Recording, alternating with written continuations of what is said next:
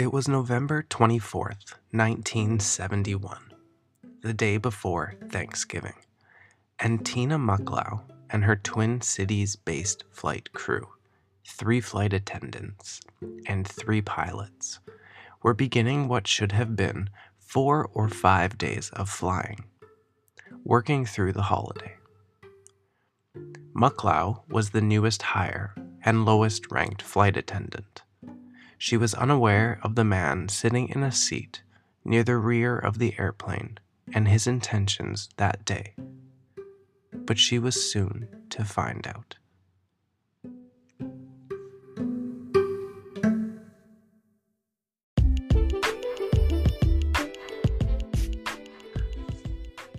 Welcome to Higher Theories. On today's episode, the story of D.B. Cooper. You can find previous episodes of Higher Theories on Instagram, Spotify, YouTube, Amazon Music, Apple and Google Podcasts, and anywhere else you listen to your favorite podcast.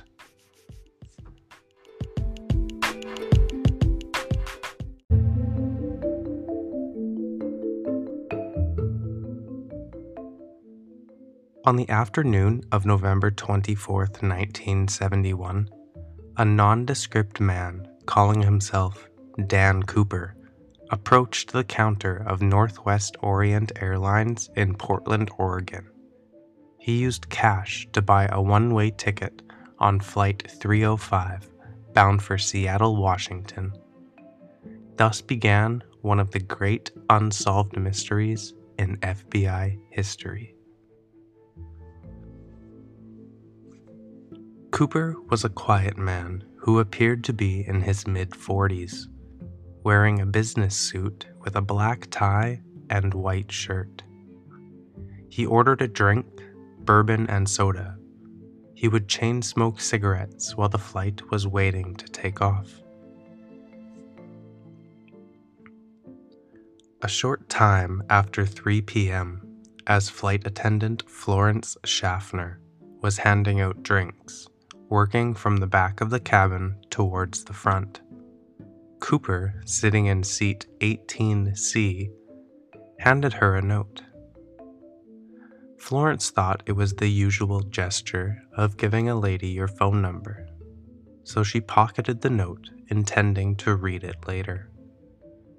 At that point, Cooper said, Ma'am, I think you should read that note. I have a bomb. The note, written in a felt tip pen, and all in capitals, read, Miss, I have a bomb, and I want you to sit beside me.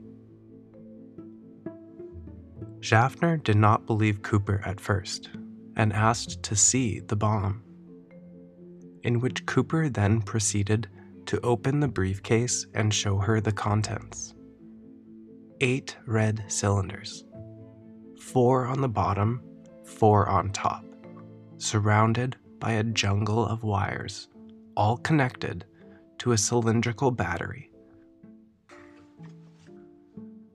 Cooper quickly shut the case. Tina Mucklow was now aware because Florence Schaffner was staring at her. Tina came over and Florence informed her of what was going on and was told not to alert any passengers. Tina then went and was able to tell the pilot of what was going on via Cooper's demand. Cooper informed Tina of his demands, and Tina then transferred those to the pilot, pilot William A. Scott. $200,000 in negotiable American currency, four parachutes, two primary and two reserve, and a fuel truck standing by in Seattle to refuel the aircraft upon arrival. There was a request that followed the parachutes, though. He requested to have civilian parachutes, not military parachutes. He wanted this because military parachutes have a timed release on the chute. meaning he would not be able to control his descent down. Civilian chutes require you to pull the chute yourself. Schaffner conveyed Cooper's instructions to the pilots in the cockpit and told them it's not a joke. When she returned, Cooper was wearing dark sunglasses, adding to his famous police sketch. Pilot William A. Scott quickly contacted Seattle Tacoma Air Traffic, who then proceeded to alert local and federal authorities. Passengers were obviously going to need to be notified, but the pilot figured to not cause alarm and announced that the plane needed to burn some fuel before landing, so they would need to circle the airport. This, in reality, was to give time for the authorities to gather his demands. Authorities needed approval from the airline's president before releasing any said demands. Northwest Orient's President Donald Nyrop authorized payment of the ransom and instructed all of his employees to cooperate fully with the hijackers. The aircraft then proceeded to circle the airport for two more hours, giving the needed time to the FBI. The parachutes and money were ready, and emergency personnel were dispatched. Flight attendant Tina Mucklow recalled that Cooper appeared familiar with the local terrain. At one point, he remarked, Looks like Tacoma down there as the aircraft flew above it.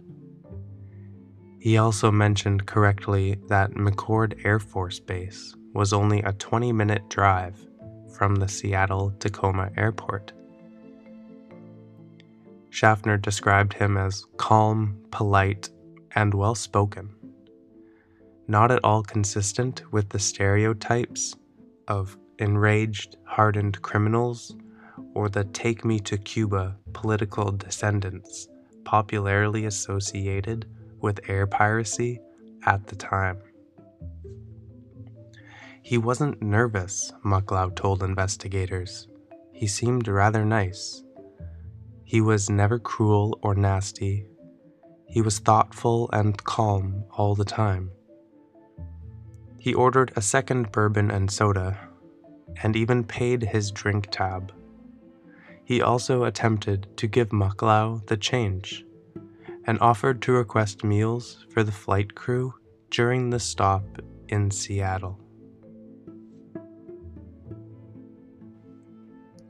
The ransom money consisted of 10,000 unmarked $20 bills, most with the serial numbers beginning with the letter L, indicating issuance by the Federal Reserve Bank of San Francisco, and most from the 1963A or 1969 series. Around 824, Cooper was informed that his demands had been met, and at 839, the pilot landed the aircraft at Seattle Tacoma Airport. Cooper instructed the pilot to taxi the airplane to an area without shadows, and instructed the flight crew to draw the curtains and shades throughout the entire aircraft, as to deter military snipers from seeing him. Northwest Orient Seattle Operationals Manager Al Lee approached the aircraft in street clothes to avoid the possibility that Cooper might mistake his airline uniform for that of a police officer, and delivered the cash filled knapsack and parachutes to Mucklow via the aircraft stairs. Once the delivery was completed, Cooper allowed all passengers, Schaffner, and senior flight attendant Alice Hancock to leave the plane. During refueling, Cooper outlined his flight plan to the cockpit crew. a southeast course toward Mexico City at the minimum airspeed possible without stalling the aircraft, approximately 100 knots, at a maximum 10,000 feet. He further specified that the landing gear remain deployed in the takeoff slash landing position. The wing flaps be lowered 15 degrees and the cabin remain unpressurized. First Officer William J. Radsack informed Cooper that the aircraft's range was limited to approximately 1,000 miles under the specified flight configuration, which meant that a second refueling would be necessary before entering Mexico. Cooper and the crew discussed options and agreed on Reno, Nevada as the refueling stop. Cooper further directed that the aircraft take off with the rear exit door open and its staircase extended. Northwest's home office objected on the grounds that it was unsafe to take off with the aircraft staircase deployed. Cooper countered that it was indeed safe, but he would not argue the point. He would lower it once they were airborne. After the refueling and transfer of Cooper's demands, the aircraft taxied down the runway and took off at 7:40 with only Cooper, Captain Scott, Flight Attendant Mucklow, First Officer Radzak, and Flight Engineer Harold E. Anderson. Cooper was unaware that two F 106 fighter aircraft from McChord Air Base followed behind the airliner, one above it and one below.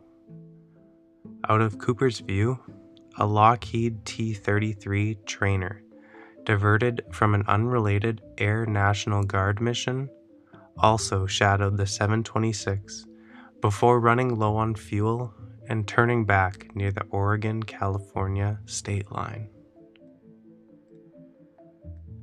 After takeoff, Cooper told Mucklow to join the rest of the crew in the cockpit and remain there with the door closed. As she complied, Mucklow observed Cooper tying something, possibly the money bag, around his waist. At approximately 8 o'clock p.m., a warning light flashed in the cockpit, indicating that the aircraft stairs had been activated. Radsack offered assistance via the aircraft intercom, which Cooper refused. This was the last communication the crew had with DB Cooper.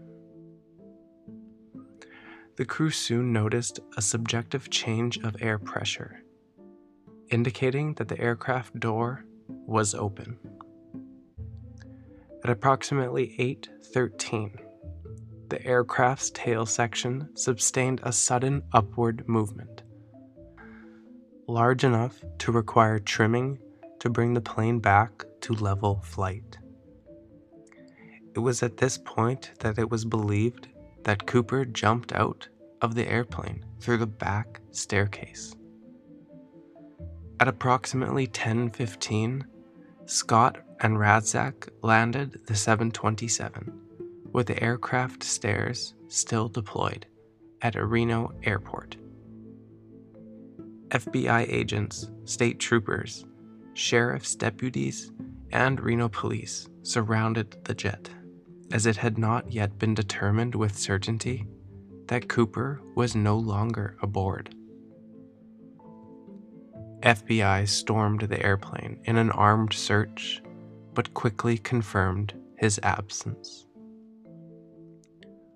Local police and FBI agents immediately began questioning possible suspects.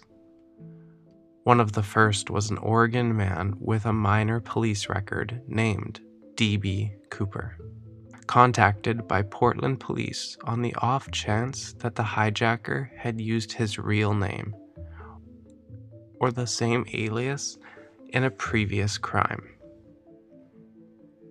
He was quickly ruled out as a suspect, but a local reporter named James Long, rushing to meet a media deadline, confused the eliminated suspect's name with a pseudonym used by the hijacker. A wire service reporter, Clyde Jabin of UPI by most accounts, Joe Frazier of the AP by others, republished the error, followed by numerous other media sources.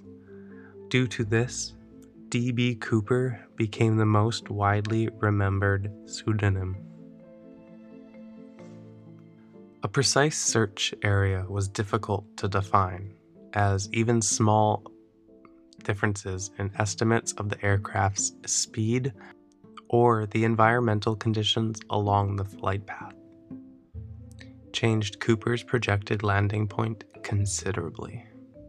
An important variable was the length of time he remained in free fall before pulling his ripcord. If he indeed succeeded in opening a parachute at all. Neither of the Air Force fighter pilots saw anything exit the airliner, either visually or on radar, nor did they see a parachute open. But at night, with extremely limited visibility and cloud cover obscuring any ground lighting below, an airborne black clad human figure could easily have gone undetected. The T 33 pilots never made visual contact with the 727. Initial explanations placed Cooper's landing zone with an area on the southernmost outreach of Mount St. Helens, a few miles southeast of Ariel, Washington, near Lake Merwin, an artificial lake formed by a dam on the Lewis River. Search efforts focused on Clark and Cowlitz countries, encompassing the terrain immediately south and north, respectively, of the Lewis River in southwest Washington. FBI agents and sheriff deputies from those counties searched large areas of the mountainous wilderness on foot and by helicopter. Door to door searches of local farmhouses were also carried out. Other search parties ran patrol boats along Lake Merwin and Yale Lake, the reservoir immediately to its east.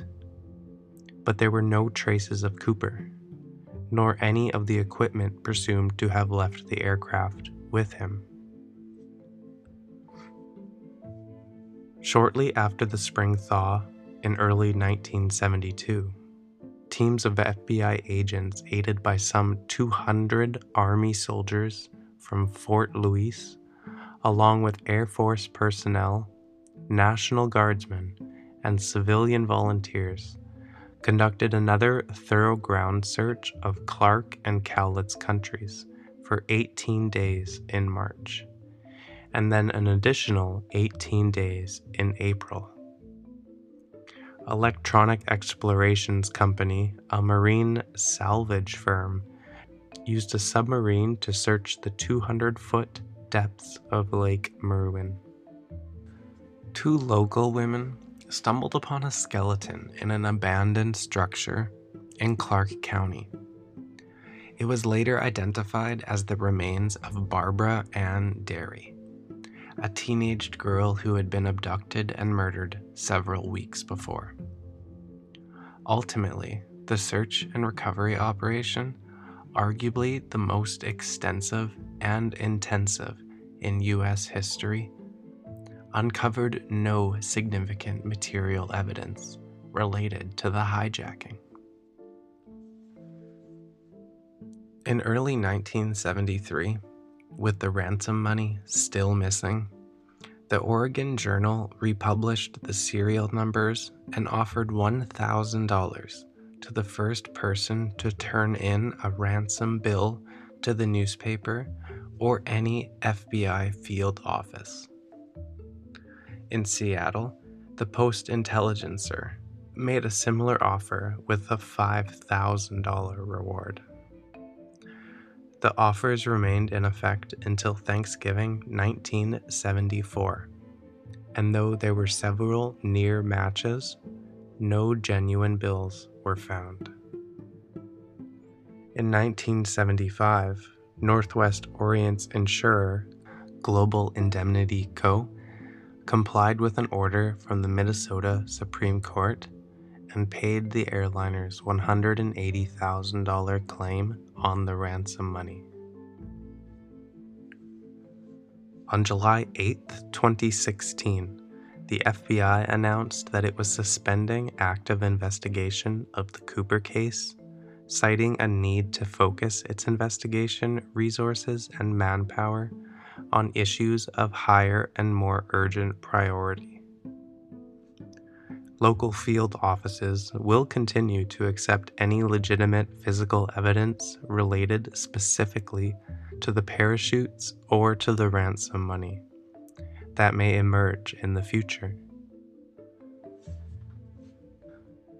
The 60 volume case file compiled over the 45 year course of the investigation will be preserved for historical purposes at FBI headquarters in Washington, D.C., and on the FBI website.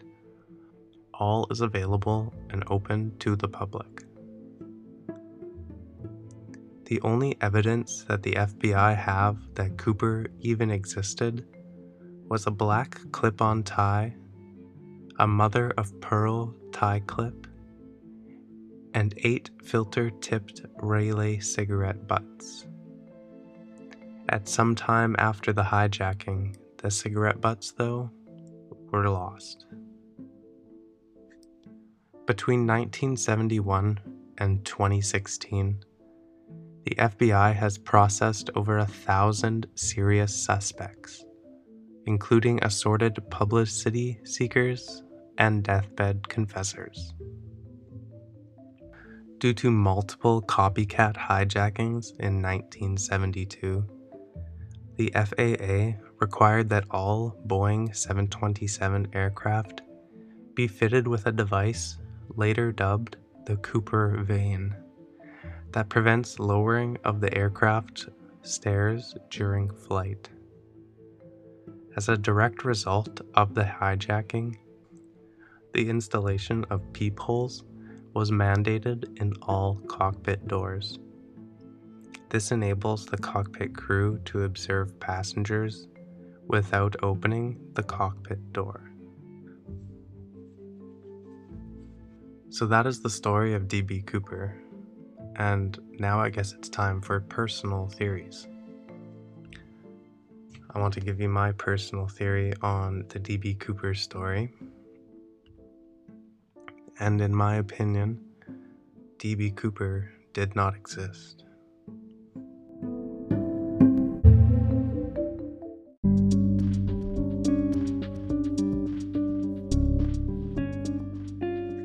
So it all starts with the captain William A. Scott. One day, William devises a plan in which he shares with First Officer William J. Radzak. William wants to get out of the pilot business and retire already. Still being young, he knows this is not an option. So he crafts a plan to fake a hijacking they inform the rest of the crew on the plane, agreeing to split anything if they get out of the ordeal. They take weeks to craft this plan perfectly, because they know they will all be questioned by FBI if there was a hijacking on their aircraft. The day of the flight has come, they decide to do it in November as a lot of people would be flying home for Christmas coming up, and they wanted to use the traffic at the airport as cover. All flight crew have boarded the airplane and they taxi and get ready for takeoff. The flight is going as planned, or as how air traffic has planned it. When Florence gives Tina the okay. Tina then goes to the cabin of the aircraft and informs the pilot that everyone is ready for the plan.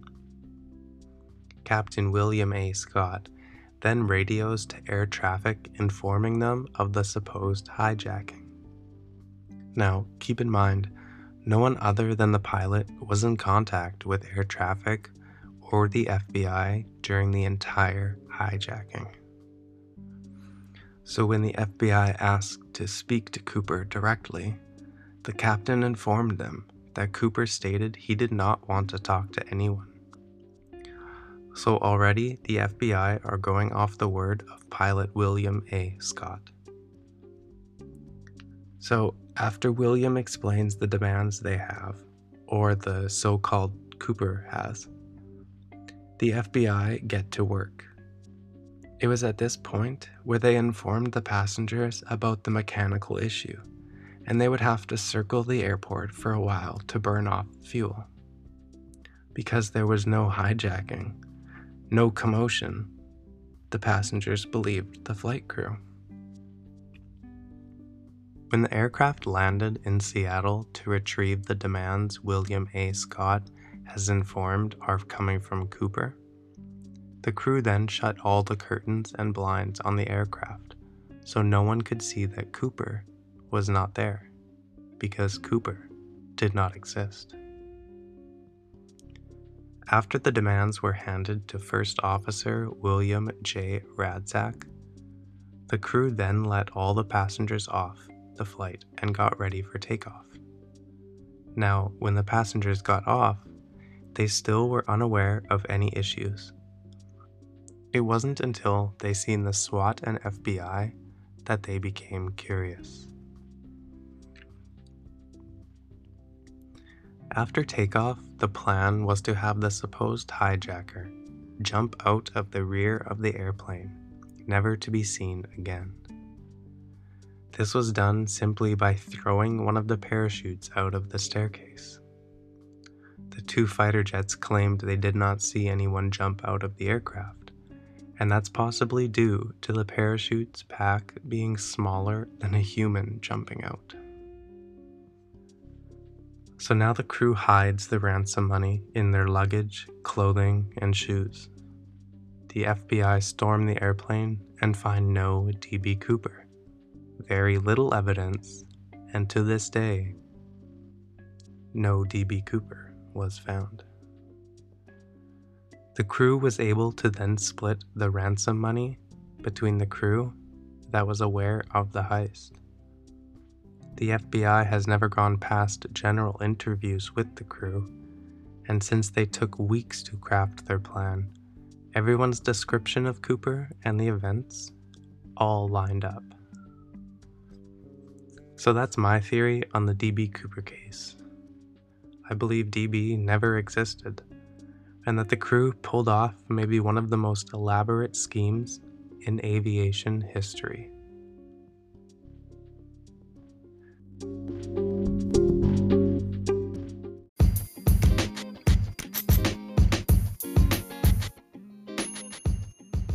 You can find previous episodes of Higher Theories on Instagram, Spotify, Amazon Music, Apple and Google Podcast, and anywhere else you listen to your favorite podcast.